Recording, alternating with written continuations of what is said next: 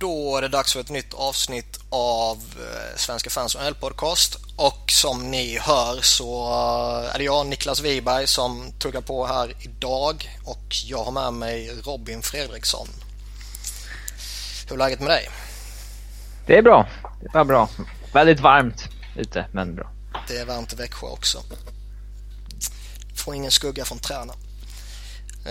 Ni märker ju att vi inte har Sebbe med oss denna veckan. Det är tyvärr så att lille Rooney, hans hund, har nafsat lite på hans häl. Så han var tvungen att åka in till vårdcentralen, om de har det i Arizona, och få en liten spruta. Det ska inte vara någon fara med honom, vad han säger i alla fall.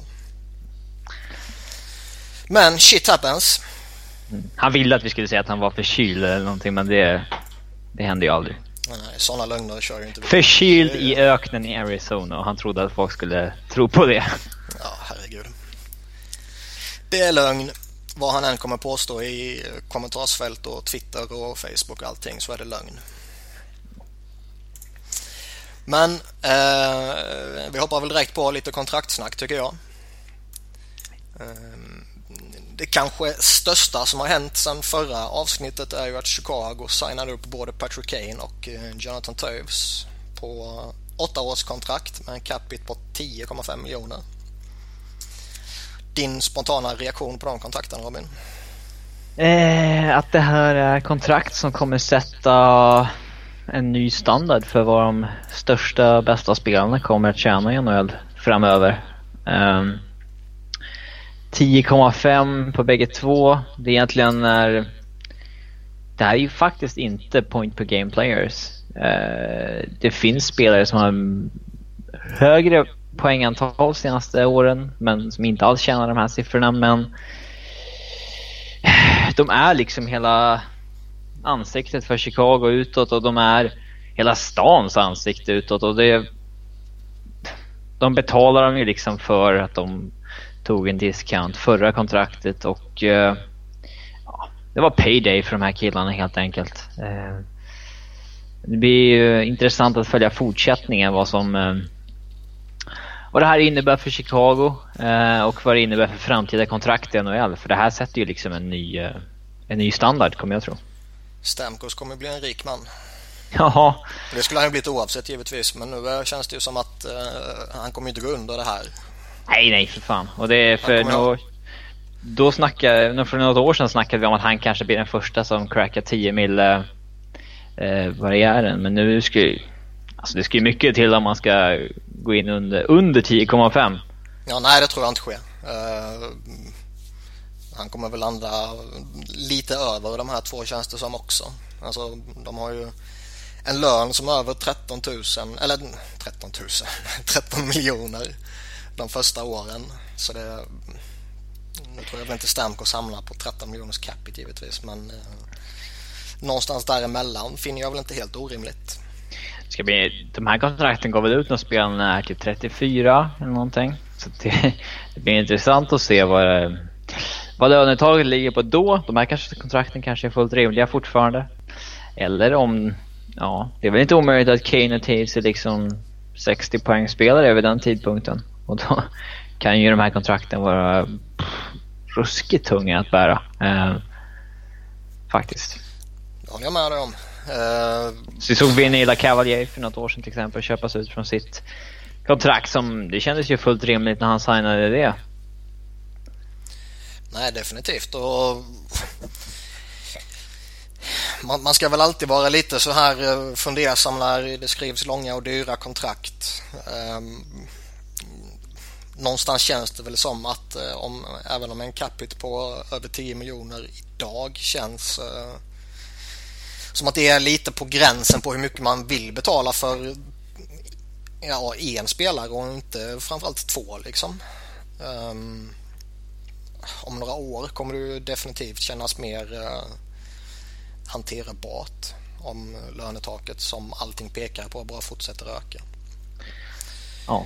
Men tittar man kortsiktigt, om man bara tittar på de närmsta 2 åren kanske, så ser jag väl inga problem här egentligen. Och tittar man lite sådär 4-5 år, så ser jag nog inte några problem heller. Däremot lite som du säger, framåt slutet där, så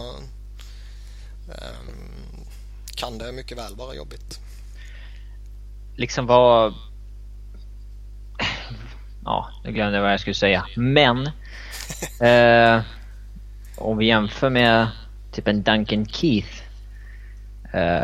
alla de här som signade långt för några år sedan, de är lite ångerfulla idag. Jag menar, en Duncan Keith, han ligger på 5,5 i capita till och med 2023, och han, ja, från och med nu så minskar bara hans lön från 7,6 ända ner till 1,5 om 10 år. Det är, han är ju grovt underbetald kommande åren.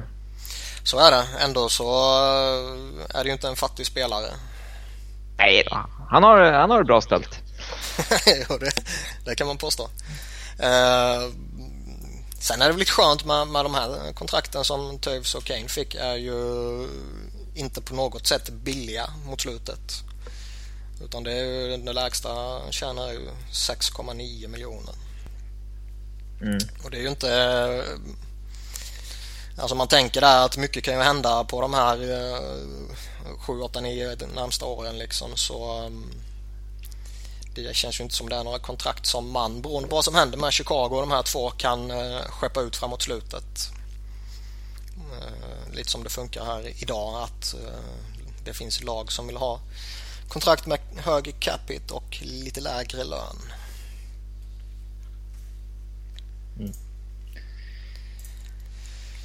Känner du dig klar med Chicago? Eller tror du att alltså, frågan är väl vad... kommer de hitta på någonting denna sommaren? Jag tror att de håller ihop det gang ett år till, men sen nästa sommar så måste de ju till det blir väl hej då till Patrick Sharp, eller om de kan hitta någon som vill ta Brian Bickel eller någonting. För någonting måste ju ske, för att de kommer inte kunna vara samma lag som förr. Brandon Saad ska ha nytt kontrakt. De kommer inte kunna ha kvar samma enormt starka blå linjer som de har haft. Det ska bli intressant att se vad de offrar, som de fick offra efter Stanley Cup 2010, som de inte lyckades hitta igen. De lyckades inte hitta det där djupet som de hade då förrän de kom över Marcus Kriger och Frohleke i slutspelet där de vann sist. Marcus Hansson får du inte glömma. Ja, typ. Men det kan ju ta ett par år att hitta det där djupet igen.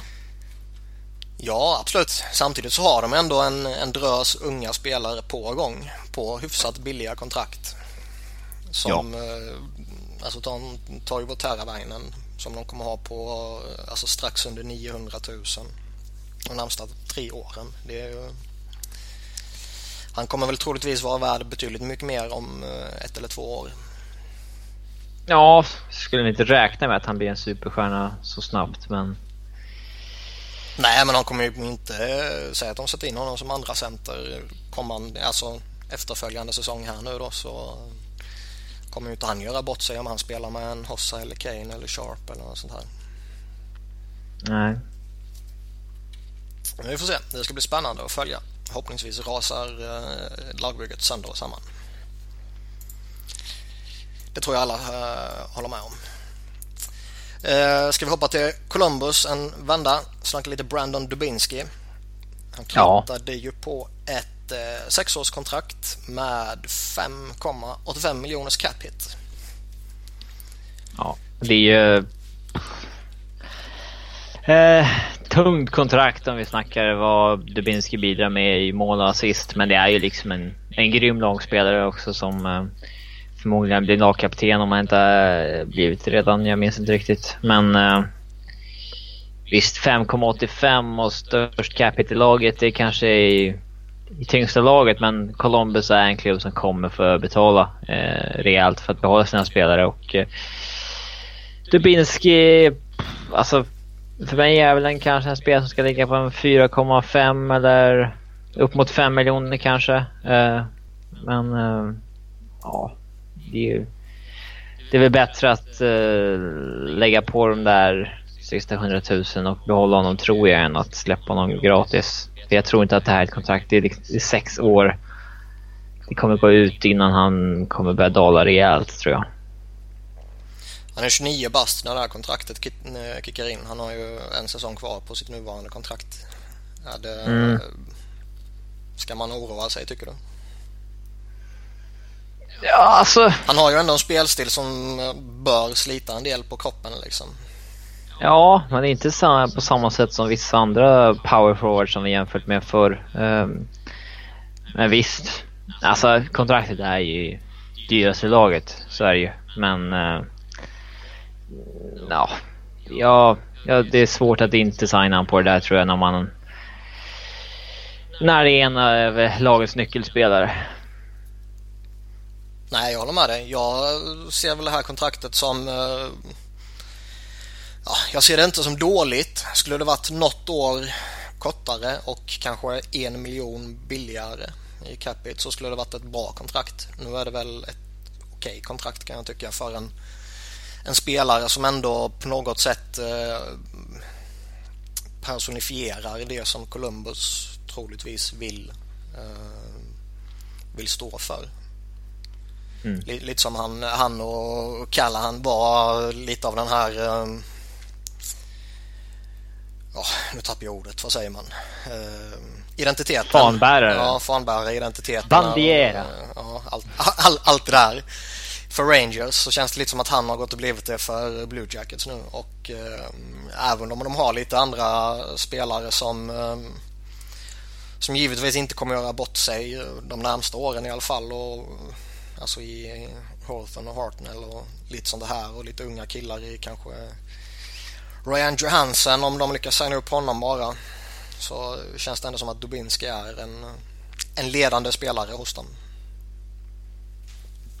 Ja. En av dina favoritspelare hoppar vi till helt enkelt, och det är ju Steve Ott som signar nytt med St. Louis, 2 år, 2,6 miljoners cap hit. Och innan du får förklara din kärlek för honom, så vill jag bara säga att jag är fruktansvärt glad att han inte kom till Philadelphia, som det har ryktats om. Alltså, Steve Ott kom väl in som någon sorts panikersättare för när Vladimir Sobotka beslöt sig för att sticka till KHL. Och visst, Steve Ott, 2,6 i capita, det tycker jag är ganska rimligt för en sån spelare. Jag tror att man fick honom till ett ganska bra pris nu, i och med att han hade en ganska dålig period i Blues sista efter traden med 0 mål och riktigt usel plus minus som många fokuserar på. Men alltså överlag så tycker jag att det är en spelare som borde passa in rätt bra i Blues, och alltså kommer han upp i de siffrorna han har gjort tidigare, att han kan bidra med en 35 poäng och vinna jäkligt mycket teckningar där, då är det väl absolut inget fel i att ha honom på 2 år på 2,6. Men visst är det ett nedköp från Vladimir Sobotka. Så är det. Alltså han är ju en okej spelare, en bra rollspelare och solid människa. Nej, solid spelare, ingen solid människa. Han är en fruktansvärd jävla personlighet på isen. Jag gillar inte alls hur han uppträder, men det tar ju inte bort det faktum att han ändå är en kompetent rollspelare. Måste man ju tyvärr säga. Ja. Nashville har ju hittat på lite grejer. Och de kör lite som Tottenham gjorde när de släppte Bale. De plockar in så mycket som möjligt och hoppas att någonting kommer funka. Sen är ju på både Mike Ribeiro och Derek Roy på 1-årskontrakt värda miljonen.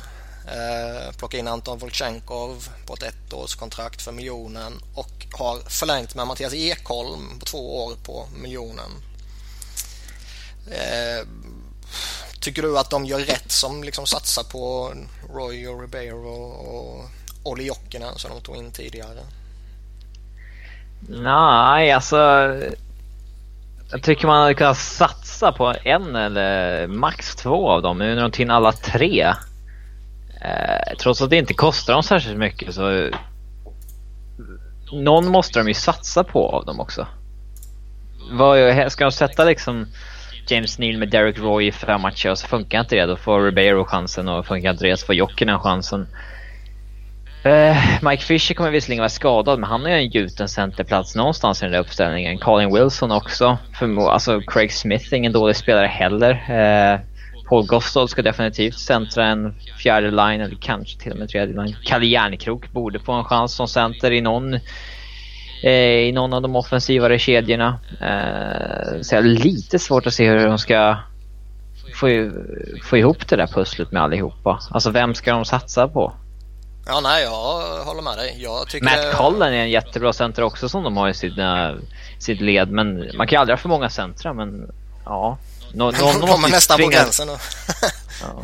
Någon ska väl tvingas ut på en eller 3-4 måste väl tvingas ut på en vinge nu, känns det som. Så är det, så är det. Det känns ju lite som att de hamnade i någon form av panik när alltså det är uppenbart att de har ett behov av någon toppcenter. De gick efter Spezza och han nobbade dem. Och sen fick de Fisher skadad på det också. Så det känns som att det är lite så här och, fan, vi måste göra nu, vad finns tillgängliga? Okej, de är lediga, och tar vi dem så fort som möjligt. Jag tycker väl inte att någon av de här tre centrarna som de har plockat in är någonting som man liksom ska göra någonting med. För Nashville har ju i mitt tycke redan slösat bort flera år av Shea Webers och Pekarines prime. Nästan prime om man säger så. Nu har de tagit in James Neal som det liksom också känns som att okej, han kommer säkert göra sina mål, han är en sniper, får han skottläget så kommer han näta liksom, men man kommer inte utnyttja honom fullt ut med någon av de här centrarna. Nej, jag är lite liksom av åsikten att okej, de har en del unga killar, de har ändå en kärna av unga spelare som de kan undvara en del av. Och visst, nu kan mycket väl de har försökt med 7, 8, 9, 12, 13 övriga centrar och inte bara spetsa. Men jag tycker fortfarande att de borde gått stenhårt efter en riktigt bra center i en trade. Ryan Johansson kanske? Ja, man alltså hostar upp väldigt, väldigt mycket liksom, för de kan ändå undvara det. Och jag menar, de har ändå en försvarsbesättning där de till och med skulle kunna offra en Seth Jones för att kunna få in en riktig toppcenter. Det skulle de nu är visserligen i Nashville i Javs division och sådär, så det är väl lite mer tveksamt, men skulle de slänga upp en Roman Josi mot en Ryan O'Reilly, då skulle jag väl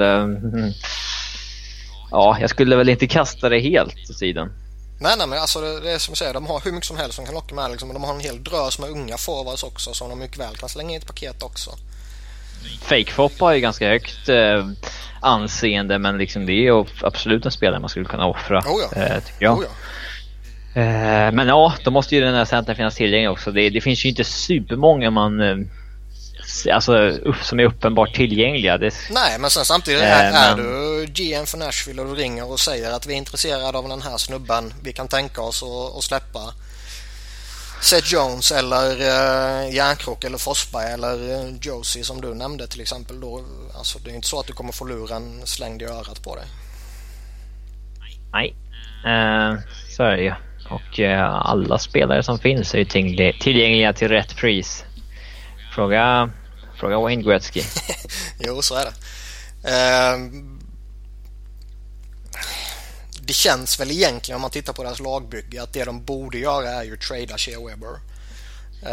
Men det vore sån fruktansvärt jävla dålig management att göra det efter hostat upp en 50-60 miljoner till honom på 2 år.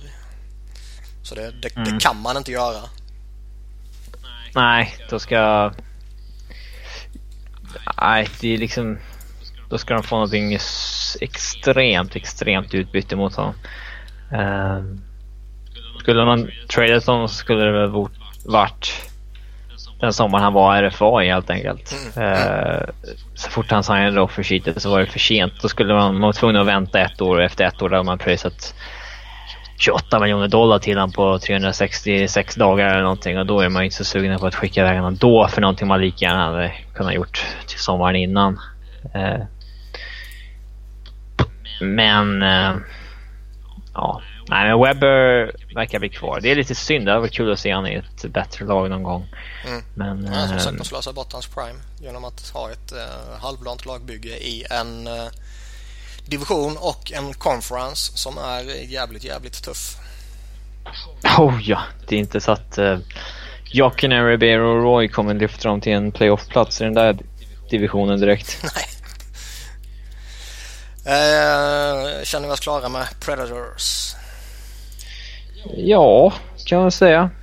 Ska vi hoppa över till New York Rangers, som har New York Rangers hittat på lite sen senast i alla fall. De har förlängt med Zuccarello, ett ettårskontrakt på 3,5 miljon. Chris Kreider fick 2 år på strax under 2,5 miljon. Sen har de signat upp Matthew Lombardi på 2-årskontrakt med en capita på 800 000. Och Lee Stempniak fick 1 år för 900 000. Kort och gott, är man ett bättre eller sämre lag jämfört med laget som gick till final? Ja, den är svår. Jag tycker... Ja, men... Stempniak, Lombardi är bra chansningar som kommer in. Men jag tycker att Brian Boyle är ett ganska tungt tapp. Och jag tycker att Pouliot, han ersätts väl kanske av Lombardi och Stempniak. Men jag tycker Dan Boyle är ett nedköp från Anton Strålman. Ja, jag skulle väl säga att man är snäppet sämre. Jag skulle säga att allting man har gjort är nedköp. Du gillar inte six-figure chansningarna i Stempniak och Lombardi, eller? Nej, jag har väl inget, liksom, det finns väl inget dåligt i det, men jag menar, man tappar bättre spelare än de man får in. Stempniak och Lombardi är liksom inga spelare som kommer vara framträdande på det sättet som typ en Boyle var, eller som en Poirier kunde vara för dem. Och tittar man på lite övrigt som de har hittat på, så alltså, sign upp Tanner fucking jävla Glass på 3-årskontrakt för nästan 1,5 miljon. Det är ju bara, det är ju galenskap. Ja, det var CP, men det är ja. Så jag är som Flyers-supporter nöjd med Rangers sommar. Ja. Vi hoppar över floden till New Jersey, och Corey Schneider fick ett 7-årskontrakt med 6 miljoners capita. Kommentar? Rimligt på dagens marknad. Det är väl mer gått tillbaka, och trenden att betala rejält åt din första målvakt, trots att vi har väldigt många bra målvakter som hoppar runt. Men 6 miljoner blankt för en målvakt som visar sig vara en bra etta i NHL tycker jag är rimligt, och 7 år är väl rimligt också sett till hans ålder, 28 bast. Ja. Jag skulle vilja säga att det är några år för långt, men en capita som ändå är på den här marknaden som råder helt okej. Ja. Bra om man håller de där siffrorna faktiskt. Ja. Det håller jag med. Men New Jersey kan ju mycket väl vara ett pisslag om något år eller två. Förhoppningsvis är det så. Vi håller tummarna allihopa. Tampa Bay plockar upp Brandon Morrow, 1 år, strax över 1,5 miljon. Gillar du det? Ja, absolut. Det är ju en för detta favoritspelare kanske man ska säga, men absolut en kapabel bottom six forward som kan kötta runt lite och förmodligen vara en bra kille att ha i omklädningsrummet och lite sådär. Man behöver väl någon veteran till i sin forwardsuppsättning. Alltså utöver Stamkos, Callahan och Filippola så är det väldigt många lite mer yngre. Så de har fått in både Morrow och Boyle där, så det känns ändå som att det bör väl finnas en bra balans mellan yngre och lite mer rutinerade. Och ett årskontrakt på det är ju inga problem heller, även om han skulle ha lite skadeproblem och grejer. Ett lite mer konstigt kontrakt fick Tyler Ennis av Buffalo, 5 år och 4,6 miljoners capita. Ja. Varför får han det? Ja, jag vet inte riktigt. Det är ju inte en spelare som har bevisat så mycket direkt. Självklart en spelare de bör behålla och sådär, men ja, framförallt så ett konstigt kontrakt att det är så frontloaded som det är, att han får 7,3 miljoner första säsongen, men nej, jag vet inte varför han alltså det är en spelare man gillar sådär, men det är en 40 poäng swinger liksom, som inte bidrar med så mycket mer än poäng. Så nu har han ju spelat rätt dåligt lag i och för sig, så att han kanske hade gjort det mycket, mycket bättre i ett bättre lag, men ja, aningen dyrt kanske, aningen långt. Jag skulle nog skrivit ett till kortare kontrakt. Ja, nej, jag håller med. Jag tycker det är som sagt jävligt suspekt kontrakt, och jag är väl inte så jätteförtjust i spelaren heller. Ser väl inte att det är en spelare som man ska bygga någonting kring när man försöker liksom bygga om och bygga nytt. Så ja, jag tycker det är lite märkligt. Men jag klagar inte. Allt som är dåligt för de andra lagen är bra för mig.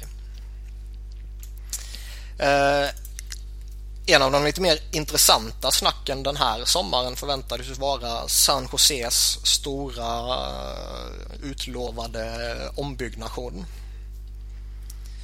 Och vi har typ inte sett ett skit av det. De har signat upp lite halvdana spelare här nu. James Shepard på ett ettårskontrakt och Scott Hannan på ett ettårskontrakt och Tommy Wingels på 3 år med nästan 2,5 miljons capita och Jason DeMere på 2 år med nästan 3,5 miljons capita. Vad tycker vi om deras ombyggnad? Ja, det ser väl misstänkt likt förra årets lagbygge, om ni säger så. Lite så är det, va? Ja, det var ju till och med snack under free agency om att de var jäkligt passiva och inte ville göra så mycket. Snackades lite löst om Niskanen där, att de var på honom i hopp om att försöka ersätta Boyle, men ja, det verkar också bara ett snack, och det har varit snack att de kanske ska byta ut Antoniemi, men det har inte hänt någonting där. Och Patrick Marleau och Joe Thornton är kvar i forwardsuppsättningen. Logan Couture är också kvar. Nej, alltså det är ju samma lag som i fjol helt enkelt. Då är frågan, alltså, och vi har ju pratat lite om det tidigare och många har ju diskuterat det, men skulle du spränga upp ett lag om man tappar en 3-0-ledning i ett slutspel? Eller är det att överreagera på en väldigt, väldigt liten sample size, om man säger så? Jag skulle nog säga att det är det senare. Men det är ju inte... Att spränga upp ett lagbygge lätt av Joe Thornton och Patrick Marleau är ju inte baserat på en slutspelsrunda. Det här är ett lagbygge som har stått och stampat under ganska lång tid. Och, alltså de har ändå varit ett av NHLs bättre lag, så jag skulle ändå vara försiktig. De har ju inte, visst, de har inte vunnit, men de kanske är det absolut bästa laget som inte har vunnit de senaste åren. Och det är ju liksom lite av en slump också. Men nej, alltså samtidigt får man inte rätt liksom trades förslag till sig, då kan man inte göra så mycket, speciellt inte om Marleau och Thornton har sina no movement klausuler heller. Så jag vet inte om Marleau har det. Han har inte samma skydd som Thornton här för mig i alla fall. Men när de tappade Dan Boyle, så öppnade det i alla fall upp för att de liksom nästan var lite tvingade att försöka göra någonting. Vi har inte sett så mycket av det, förutom att de köpte ut Havertz. Ganska lite alibi-lösningar, så att han är Brett Burns som back. Men nej, alltså sen vet inte jag om det är bra om de tradar några av sina stjärnor heller, för att det kan mycket väl försämra laget också. Men de hade kanske behövt göra någonting som Flyers gjorde när de skickade iväg Carter och Richards, att få en 4 yngre spelare utbyte mot sina 2 stjärnor. Om vi leker med förutsättningen att de inte gör någon trade med någon av sina stjärnor, skulle du plocka C1 från Thornton och kanske sätta det på en i den lite yngre generationen och verkligen få ett regimskifte?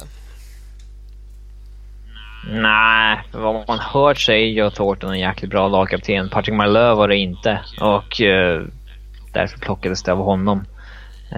Att ha två ledande spelare som har haft set och fått plockat av dem skickar väl så jäkla bra signaler. Jag tycker att ska man plocka bort kaptensbindeln från någon, så ska du trada honom. Man ska inte plocka bort det och ha kvar honom i laget, om det inte är så att han själv ber om att det här var inte rätt för mig, någon annan bör få det liksom. Ja. Titta på lite Vancouver. Sen är det upp Chris Tanner, 1 år, 2 miljoner. Gillar du det? Ja, en okej back med lite potential. Jeff Petrie signade nytt med Edmonton, 1 år, 3 miljoner. Sen har vi Joe Colborn, Calgary, 2 år, strax under 1,3 miljoner. Det känns som jävligt ointressanta spelare. Ja, som inte... Edmonton signar ju med hög lön på kort tid för att det inte påverkar dem kortsiktigt än så länge. Så att ja, det gör ju ingen skillnad hos dem om Petrie tjänar 3 miljoner eller 1 miljon just nu. Nej, så är det. Andra problematiker som finns och som vi pratade redan när de signar upp Nikitin, det är ju att kommande löneförhandlingar kommer ju påverkas av vad man tjänar idag. Ja, gör Nikitin det bra och ska vara kvar, så kommer han inte nöja sig med mindre än man har idag. En annan intressant situation den här sommaren är ju lite hur Boston ska lösa sina cap-problem. De har signat upp Matt Bartkowski på 1 år på 1,25 miljoner och det ser ju inte jätteljust ut för dem under lönetaket. De ligger redan över och har några viktiga spelare att säkra upp i typ Riley Smith och Torrey Krug. De har ju 4 miljoner lite drygt att röra sig på med Mark Savard, men de har ändå lite platser i truppen de måste fylla, så de bör nog tvingas till en trade. Att de löser Torrey Krug och Riley Smith på korta billiga kontrakt tror jag att man löser. Men man har väl ganska få forwards som man kan slänga in i NHL för mig. Men å andra sidan, de har ju Mark Savard på, så de kommer sätta på long term injured reserve. Så att det löser väl en stor del av problemen. Men de kan ju inte ersätta med något starkt utifrån. Det blir liksom, de måste ju satsa på Lou Eriksson nu, trots att han inte lyckades ta den rollen i fjol. De har ju ändå en sån som Spooner bör väl kanske få lite chanser igen. Den här Kroklarslöv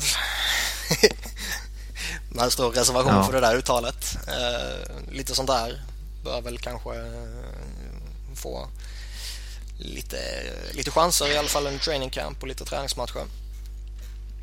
De har ju massa backar signade och de vill ju signa Torrey Krug också, så att det är väl mycket möjligt att vi får se om Johnny Boychuk skeppas iväg eller någonting. Florida har helt på lite grejer den här sommaren. Nu senast har de signat upp både Goodbranson och Kulikov. Goodbranson fick 2 år på 2,5 miljon, Kulikov fick 3 år på drygt 4,3 miljoners capita. Gör man rätt det man gör den här sommaren, tycker du? Ja, inte det resten de har gjort, men de där kontrakten är väl ganska rimliga, tycker jag.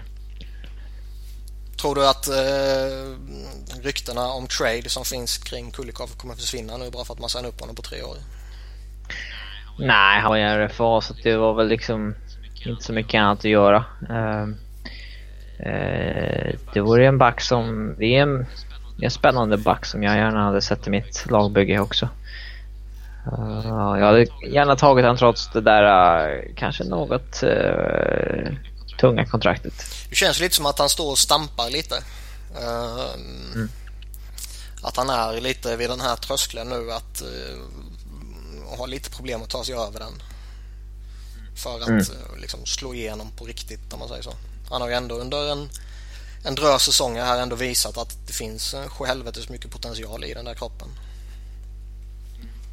Ja, det är en spelare jag gillat jäkligt lång tid, men det är en...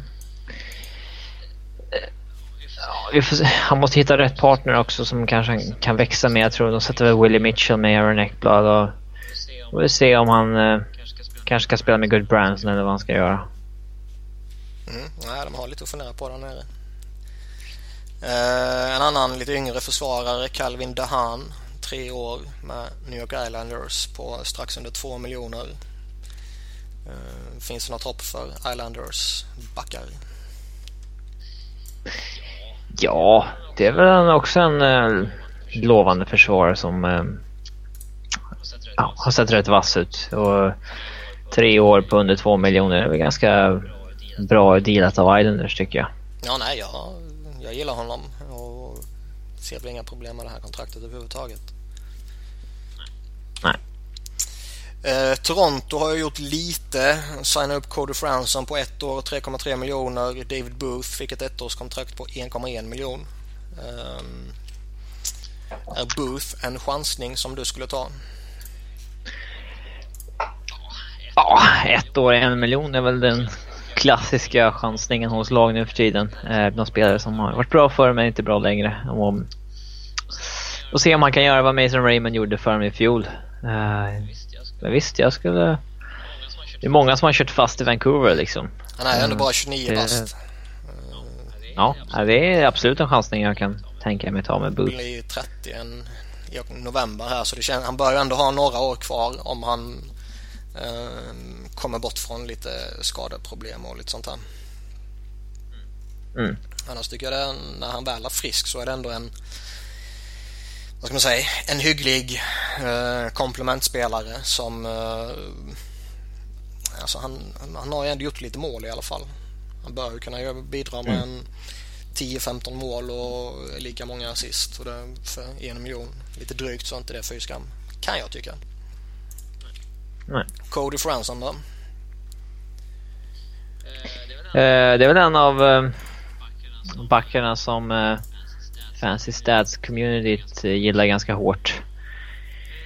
Och jag tror att det finns betydligt mer potential i honom än det fanns till exempel Josh Georges, som de hade träffat till sig honom. Det tror jag hade varit ganska korkat av Leafs om de hade fått igenom den här traden. Men Fransson, det är en... Ser man på poängproduktion bra, så är han ju... Jag tror det är typ topp 15 där någonstans runt omkring, både i sista 2 åren, både i produktion, i even strength och powerplay. Nej, men jag spelar, jag gillar verkligen. Han blir väl UFA efter det nya kontraktet. Det är väl lite... Det är väl enda nackdelen egentligen. Ja, det är väl lite misslyckat av Leafs, så att det är en spelare de kommer tappa om 1 år, så det fattar man ju. Ett annat lite så här humoristiskt kontrakt som vi såg kom lite sådär halvskoj från Detroit till Dan Cleary. Han fick ett nytt 1-årskontrakt, grundlön på 1 miljon och 500 000 bonusar. Och det här kontraktet ska han visst blivit lovad förra sommaren. Okej. Ja, så kan man ju.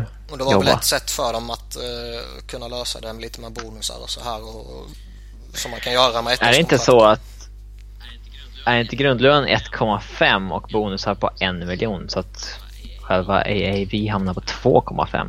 Var det så till och med? Har jag fuckat upp det där? Ja. Är det så jävla illa? Ja, och bonus... Själva bonusen är ju att den kickar in om man spelar 10 matcher, och det kommer han ju göra. Ja, så är det, ja. Jo, då är det rätt ju. Så att... om Cleary spelar 10 matcher så kommer en cap på 2,5 räknas mot lönetaket. Och det är ju... Alltså det är ett fruktansvärt dåligt kontrakt för Detroit. Det är galet, framförallt som han lovade honom det förra sommaren också. Om man gjorde lite av en gentleman's agreement då i så fall, om att signa 2 raka ettårskontrakt istället för 2-årskontrakt.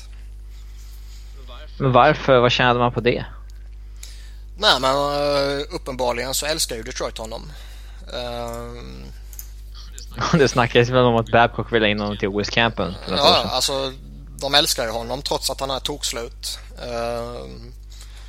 Han var en perfekt bottom six-spelare för kanske 3 år sedan. Ja, han har varit mycket bra, varit mycket effektiv genom sina år. Så jag menar, det är för att han har varit skräp rakt igenom hela sin karriär. Det är ju först mot slutet som han har förfallit och som de verkar skita i. Nej, alltså även om man har gentleman's agreement så liksom fanns ju bara peka på liksom hur dålig han var i fjol och liksom att fan, du är helt slut liksom. I Detroits situation med så extremt många lovande forwards som de har på uppgång och försöker hitta platser till också. Det är nästan så att liksom, ja, ska signa om Samuelsson igen också eller liksom. Han ska väl till Djurgården väl? Nej. Ja, Charlie får skynda sig med till Detroit ska hugga. Ja, nej, herregud. De gör det på lite skratt där borta i Detroit i alla fall. Det är gött att se. Ja, men lojala mot sina veteraner också. Definitivt. Anaheim har gjort lite halvintressanta grejer tycker jag i alla fall. Signa upp Sami Vatanen på ett nytt 2-årskontrakt på drygt 1,2 miljoner. Sen kör de en chansning på Danny Hitley, 1 år, 1 miljon. Lite som David Booth med Toronto känns det som. Är det något du gillar där? Ja, inget av kontrakten är väl direkt fel tycker jag. De här chansningarna på för detta stjärnspelare på 1 miljon på 1 år har jag inget emot heller. Vissa av dem slår väl ut, andra inte, det är väl skitsamma. Bruce Boudreau sa väl att Danny Hitley är en spelare man märker på inom några minuter ifall han kommer kunna vara en toppspelare eller inte. Typ. Och, ja, får se helt enkelt. Han kommer få chansen i bra omgivning känns det som. Eller verkar det som i alla fall. Skulle du spela honom med Getzlaf Perry typ? Ja, det hade jag nog kanske hellre. Ja, de har ju en Emerson i det, men Smith Pelly och lite andra intressanta unga spelare som kanske borde gå före. Men vad fan man... Det känns lite så, ska han spela topp 6 så känns det som att han passar in bättre där än med Ryan Kessler i alla fall. Nej, han passar inte in med Kessler, det gör han inte. Man måste hitta någon plats för Silverberg också. Om de inte vill slänga bort han helt. Jo, lite så är det.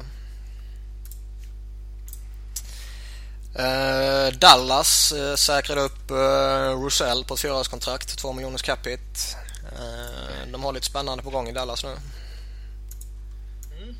Verkligen, Jim Neal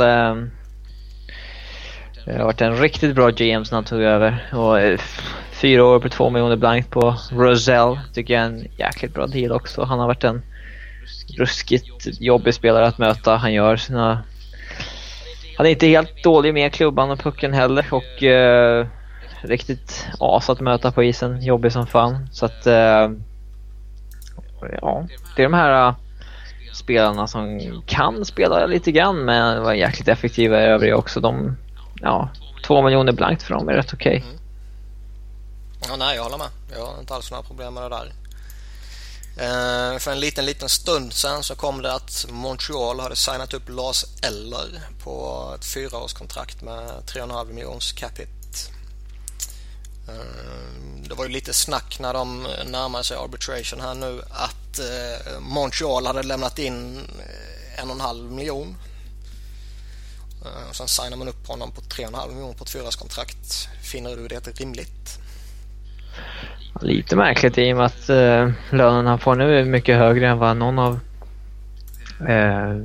parterna ville ha inför arbitration. Men ja, man går ju lite long term på det här också med 4 år. Lars Eller 4 år, 3,5. Det är väl okej, jag tycker. Inget synd, men inte dåligt heller. Nej, okej. Sen har vi förhoppningsvis en mycket underhållande arbitration att se fram emot med PK Subban. Det hade varit kul. Mycket skoj. Vi har ju fan inte haft något enda skoj den här sommaren överhuvudtaget. Alla har ju signat upp innan det. Ja, till och med den man minst trodde skulle göra. Och det är ju Ryan O'Reilly. Han signar 2 år, 6 miljoners cap hit. Är du glad? Jag såg väl det här som det, typ det värsta som kunde hända med O'Reilly, att han signar ett kontrakt som är så pass långt så att det precis tar honom till UFA-status. Och sen litar jag inte riktigt på Roa säkert att de gör det rätta med sina spelare heller. De liksom, jag tror mycket väl att de kan göra om Stastny-misstaget liksom. För att de tycker nej, han är viktig för laget, vi håller kvar vid honom, vi kan säkert hitta en lösning. Och så, nej, det är uppenbart att det är en spelare som inte riktigt går att förhandla med på ett vettigt sätt. Alltså jag hade hellre antingen så signa en long term eller så ja, alltså får man väl trade honom i sommar, tänkte jag. Jag tror absolut att man hade velat eller kunnat ge honom 6 miljoner blankt på ett längre kontrakt, men det tror jag inte O'Reilly var intresserad av. Säkert sa ju att han ville starta på 6,5 och fortsätta uppåt. Och så jäkla mycket har jag inte bevisat helt enkelt. Så jag har inte, även om det är en jäkligt älskvärd spelare, men sättet att han spelar på, det är ju liksom nästa Patrice Bergeron. Han liksom börjar ju nå den nivån redan nu. Men ja, jag hade gärna fått ett slut på den här historien på det ena eller andra sättet, long term kontrakt eller trade. Det här kommer löpa vidare nu, det är ju inte särskilt kul. Det känns som det kommer spekuleras en hel del nästa sommar. Ja. För det är lite då man ska trada honom, om man väljer att trada honom, kan jag tycka. Ja, det blir väl så. Jag vet inte, jag kanske har fel, men jag kanske inbillar mig att man hade... Ja, det spelar väl egentligen ingen roll om han har 1 år kvar på kontraktet sen blir UFA, eller om han är RFA och har ett qualifying offer på 6,5 miljoner som man kan signa och då sen blir UFA nästa sommar. Så det gör väl egentligen ingen skillnad i hans värde om man har det här kontraktet nästa sommar eller är RFA. Nej, det tror jag det. Ja, jag hoppas väl att han har sin kanonsäsong och att man... Alltså, jag ser inget scenario där han har en supersäsong och sen kommer överens om en rimlig förlängning med Colorado. Har han en supersäsong och kommer han kräva ännu mer pengar än vad han gjort tidigare. Och, alltså, det är uppenbart att det är en... Han går ju för pengar, det gör han ju. Ja, alltså, det är ju liksom inte första förhandlingen som börjar kärva lite, utan det är liksom... Han är ju liksom vägrad att spela, han har signat ett kontrakt i KL för att han inte fick vad han ville ha. Och, liksom... Det är inte alla spelare som har signat ett offersheet, signat i KL för att han inte fick sina pengar och varit några timmar från ett arbitration-möte liksom innan man har fyllt 23 typ. Det är fantastiskt underhållande på ett sätt.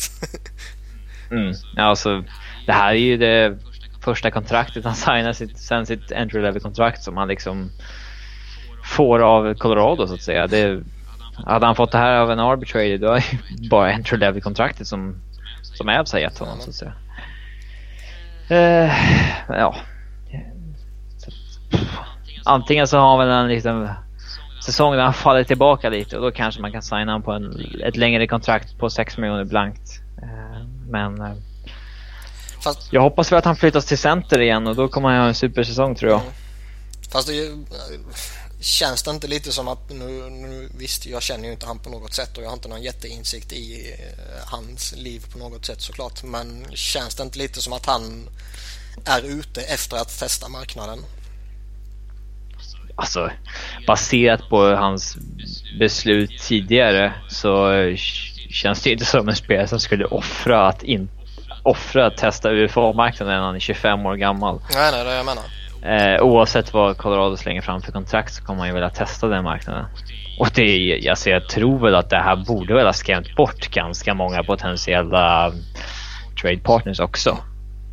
Det är alltså Det är ju många som säger att det är Avs som har gjort fel i den här sagan, men det är ju uppenbart att O'Reilly är en ganska spelare som är krånglig att förhandla med också. Hans agent eller hans farsa liksom, eller vad. Satt pappa med i förhandlingarna? Ja, det verkar så. Fan vad gött.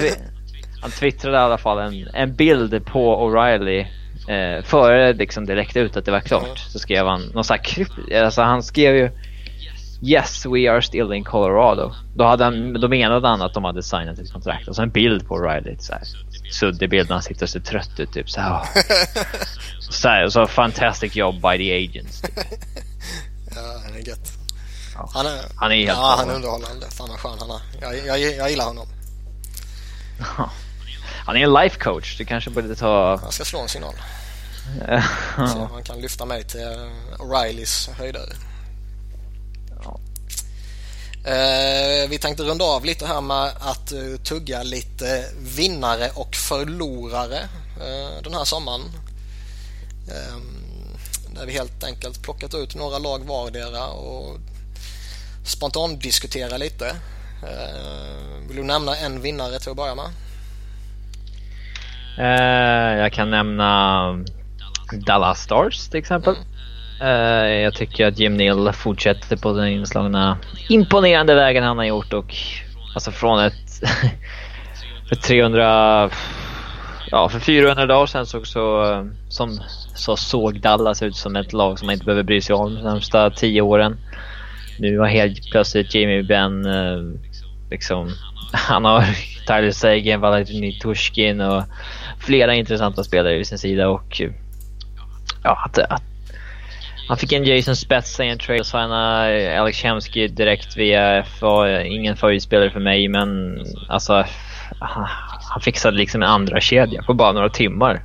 Alltså, det går lite snack nu att han ska testa Chemsky med Ben och Seguin.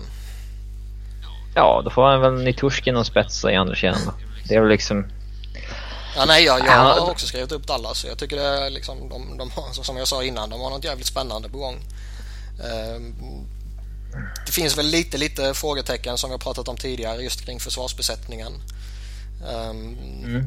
De har en del unga lovande backar på gång, så att det är väl därför man har lite, man vill ha lite spelrum.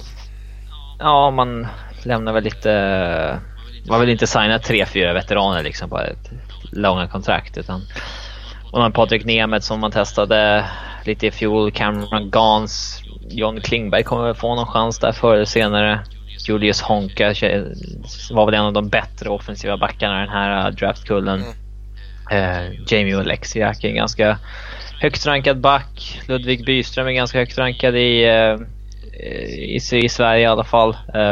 Så de har liksom en hel del backar på uppgång som de kanske liksom, ja, så det var därför de håller lite platser öppna där. Ja, absolut. Jag skulle vilja lyfta fram Florida. Okej. Jag tycker man är... På ett negativt sätt? Nej, eller på, som en av vinnarna.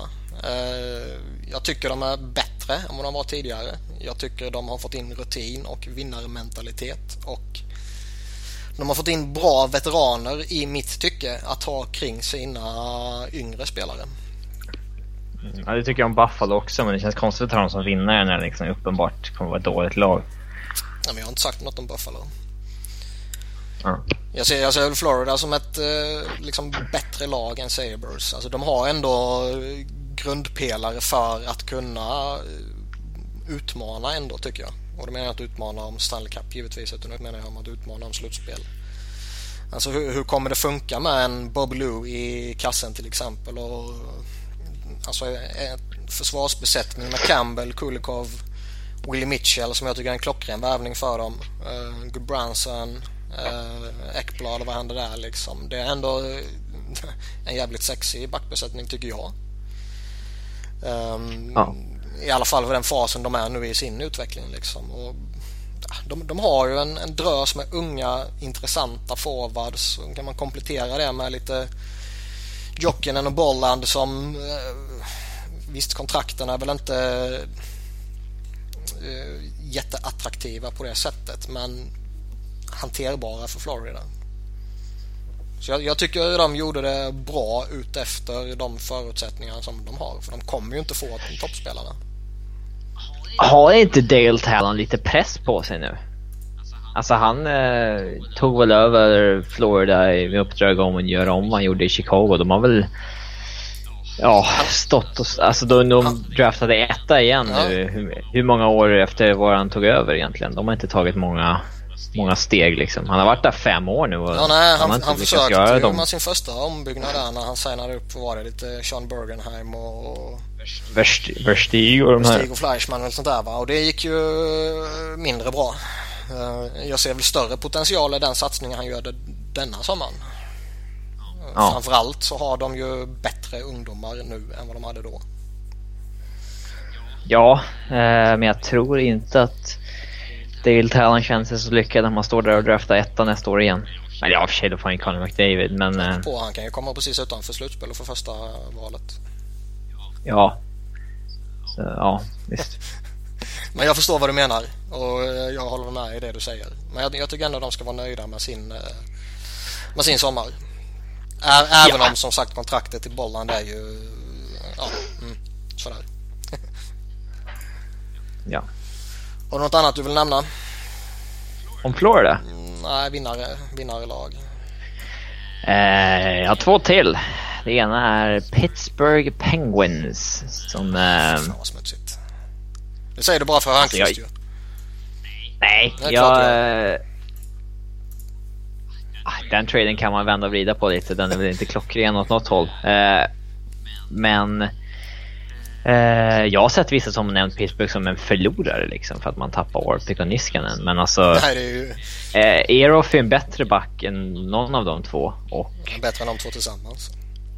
Ja, han signar på ett billigt alltså de får liksom både Gosh och Ehrhoff att ta en discount för att spela med varandra. Inte att den ena tar en discount för att spela med den andra, utan de får båda två göra det.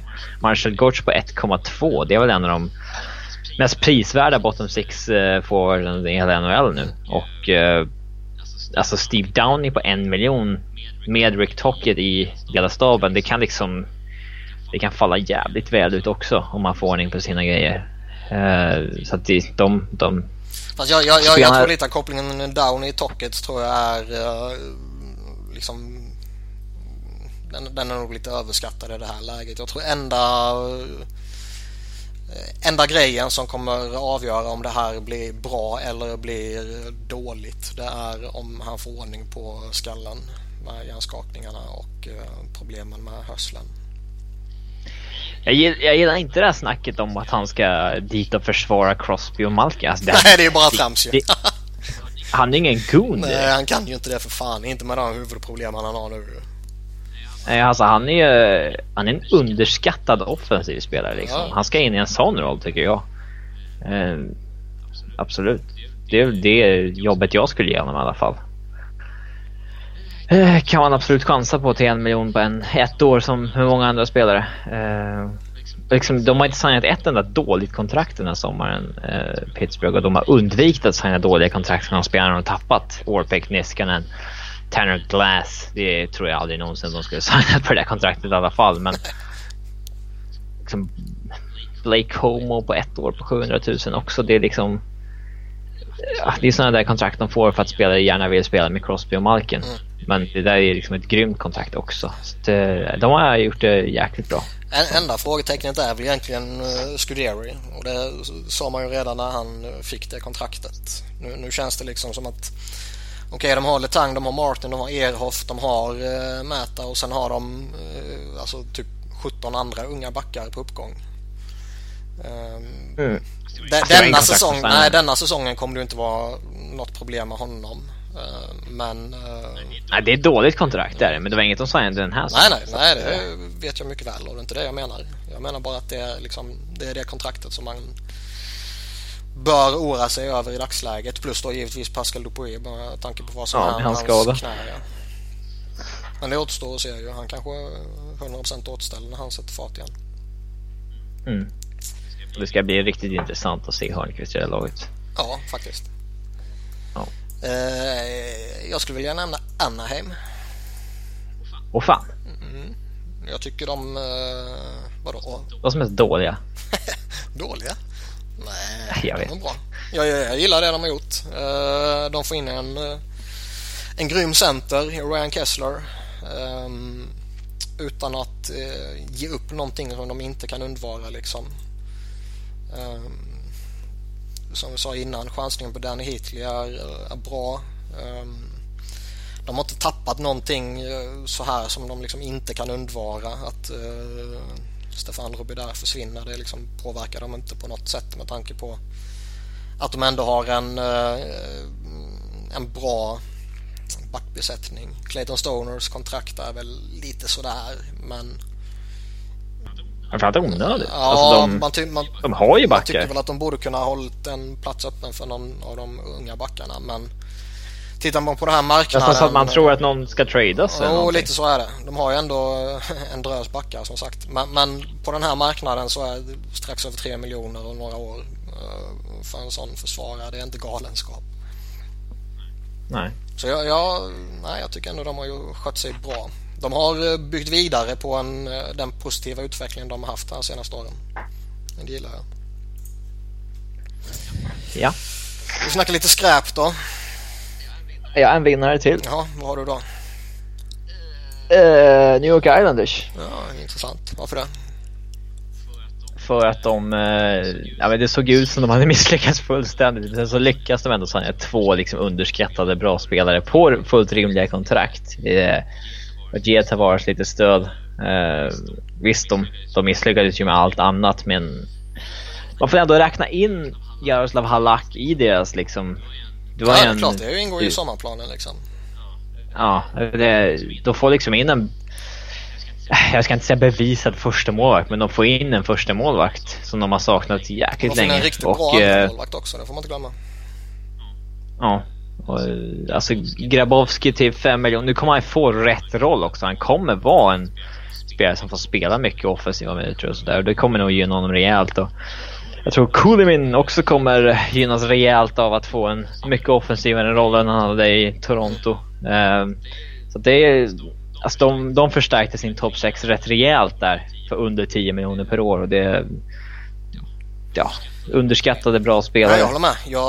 Jag tycker det är bra att de fick in både Grabowski och Kulimin. Jag skulle väl personligen inte vilja ta de kontrakten i mitt lag, men tittar man på Islanders situation så ser jag inte alls några problem med de här kontrakten. De hade nästan kunnat acceptera 1 miljon ytterligare på varje, för att, de lyckades liksom med ingenting. Så hittar de två bra spelare som vill komma till dem, och det, ja, alltså, de tvingade inte slänga upp 7 år till dem. 4 år, det är liksom, det kan man ta. Jaha, ska vi hoppa på skräpet nu då? Ja, Philadelphia Flyers. På vilket sätt? Nej, jag menar det. Då slapp jag sparka ut dig från podden. Why? Jag säger 8, va, till början med.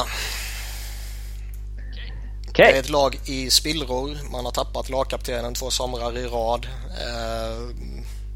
Liksom man tradar bort spetsar och får egentligen ingenting liksom sådär. Fan vad intressant i utbyte. Spelare som är flera år bort fick de ju, alltså i de prospektsen, och Alexei Sean, han gör ju ingenting på egen hand. Men alltså det känns som att de har liksom ingen plan. De vet inte vad de ska göra. Nej. Och liksom Bobby Ryan, kommer de kunna förlänga med honom? Nej. Nej, det var ju dumt att förlänga med honom. Alltså, de behöver ju få rebuild pieces. Ja. Så han är väl det enda de har kvar att locka med. Ja. Om de inte vill skeppa runt i K65. Men det vore fan korkat. Det behöver inte av för han eventuellt själv kräver. Ja, det är enda rockstjärnan de har kvar i det här laget. Så att... nej, de har ju misslyckats rejält faktiskt. Sen var det beror på, alltså för ett år sedan så kändes det ju ganska bra i Ottawa. De hade klarat sig jäkligt bra utan sina stjärnspelare under en säsong. Ja, då var det ju något på gång.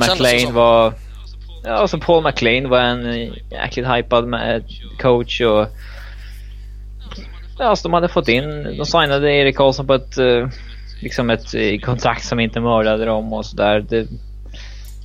De hade en bra situation på målvaktssidan med både Craig Anderson och Robin Ligander och Ben Bishop, om vi snackar lite tidigare, där liksom de kan skeppa en mot att de får något riktigt intressant utbyte. Så håller de helt fel. Ja, en spelare som de nu har gått på waivers ett par gånger. Så, alltså den traden kändes ju då alltså ganska rimlig faktiskt. Det kändes ju bra då till och med. Ja, men alltså nej, nu vet man ju inte alls att man har dem åtta var riktigt faktiskt. Har något lag du vill lyfta fram? Som sopor? Alltså Washington signar i två av dem kanske. Alltså topp 5 konst. Alltså Orpik är ju det sämsta kontraktet och Niskanen är väl liksom topp 5 sämsta kontrakten, tycker jag. Niskanen är en bra försvarare, men det är ett CP-kontrakt. Alltså de och slängde liksom, vad blir det, 11 miljoner på de där två. De får ett okej backpar som kommer att hålla en säsong kanske innan Orpiks förfall är rejält. De satte sig själva i lite konstiga problem, tycker jag. Ja, verkligen. Jag har också skrivit upp dem som förlorare, så jag håller med helt och hållet.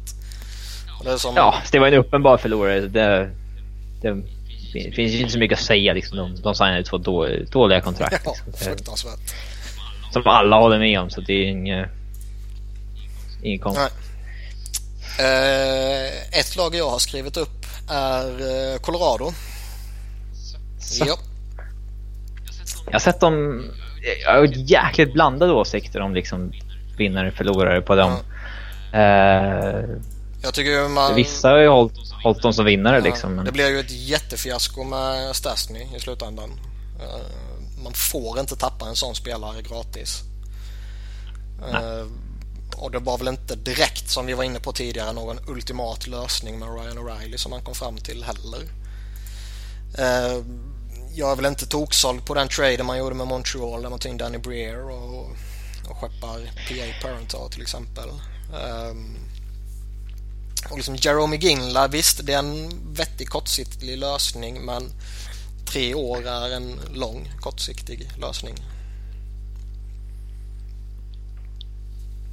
Ja, alltså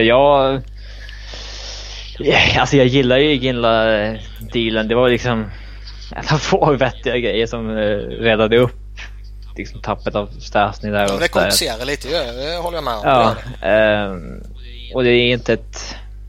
Visserligen det där tredje året, alltså jag tror att Jerome Ginla kommer ändå hålla en vettig nivå i 3 år till. Hans kropp verkar ju inte... Den verkar ju inte ha tagit någon stryk. Han har ju fortfarande knappt missat någon match under hela sin karriär liksom. Nej, jag håller med, det var som vi sa. Det är märkligt, men kollar man på Colorados cap-situation så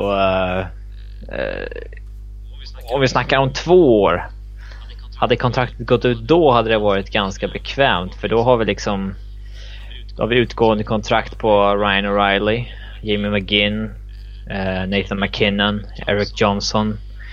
Det känns som att de där 5,3 på Ginla kan sitta lite i vägen då kanske. Jag tror inte det, men man vet aldrig. Men alltså den dealen har jag egentligen inget problem med. Men jag gillade inte traden för Brad Stewart. Jag tyckte att det var ett stort misslyckande att tappa Stastny som han gjorde. Jag har väl liksom velat trade honom jäkligt länge för att inte riskera att tappa honom som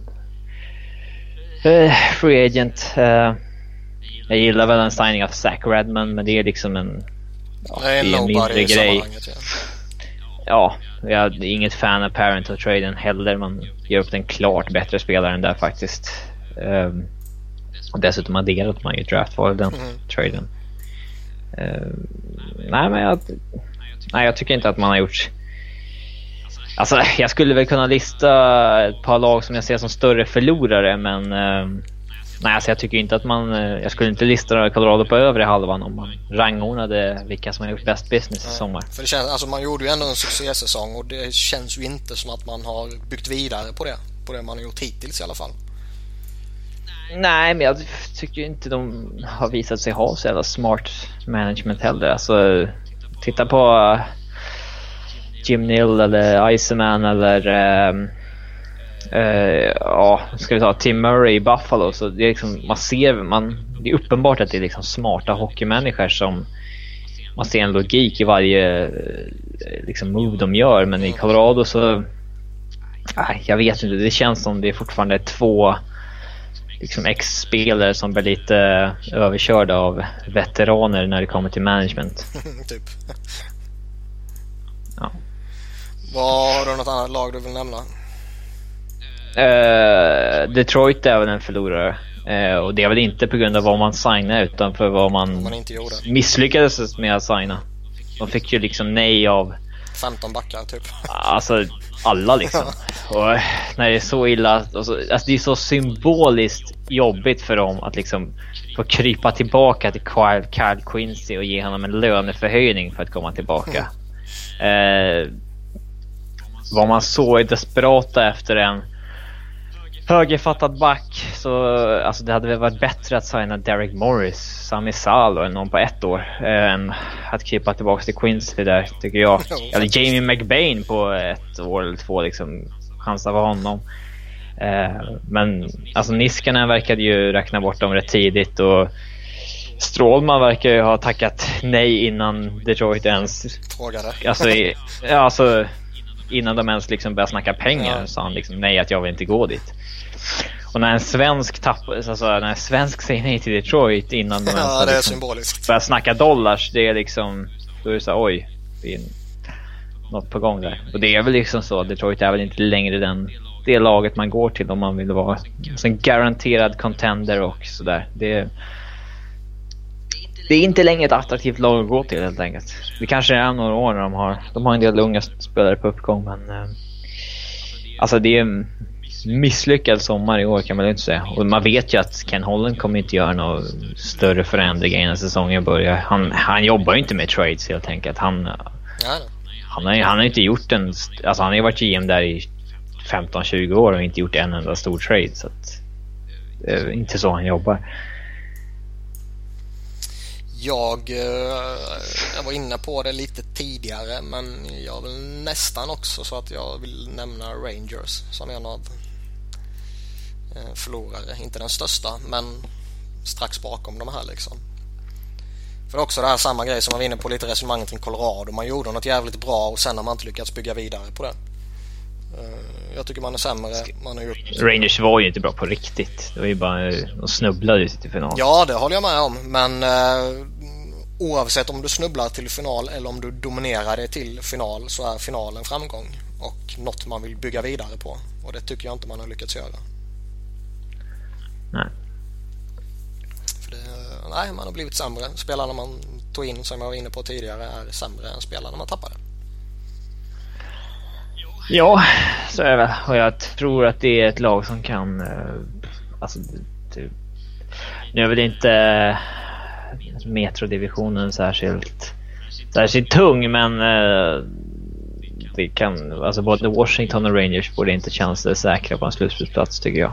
Rangers har ju ändå en stomme som är tillräckligt bra för att man i alla fall ska liksom, okej, det är slutspel vi går för. Och en vettig coach. Washington ligger nog mer illa till. Jo. Har du något lag du vill nämna till innan vi säger hej då? Nej, det tycker jag inte. Nej, jag känner mig rätt klar. Då gör vi väl helt enkelt så att vi önskar Sebbe lycka till hos säger man vårdcentral i USA också, det gör man va? Jag vet inte riktigt. Han sa att han skulle till... Jag tror inte att han sa sjukhuset, utan han sa någon form av vårdcentral eller någonting. Skitsamma, Folk vet vad vi menar. Motsvarigheten till vårdcentral. Och förhoppningsvis kan han vara tillbaka till nästa program kanske. Ja. Vi tackar för oss. Ha det bra. Hej hej.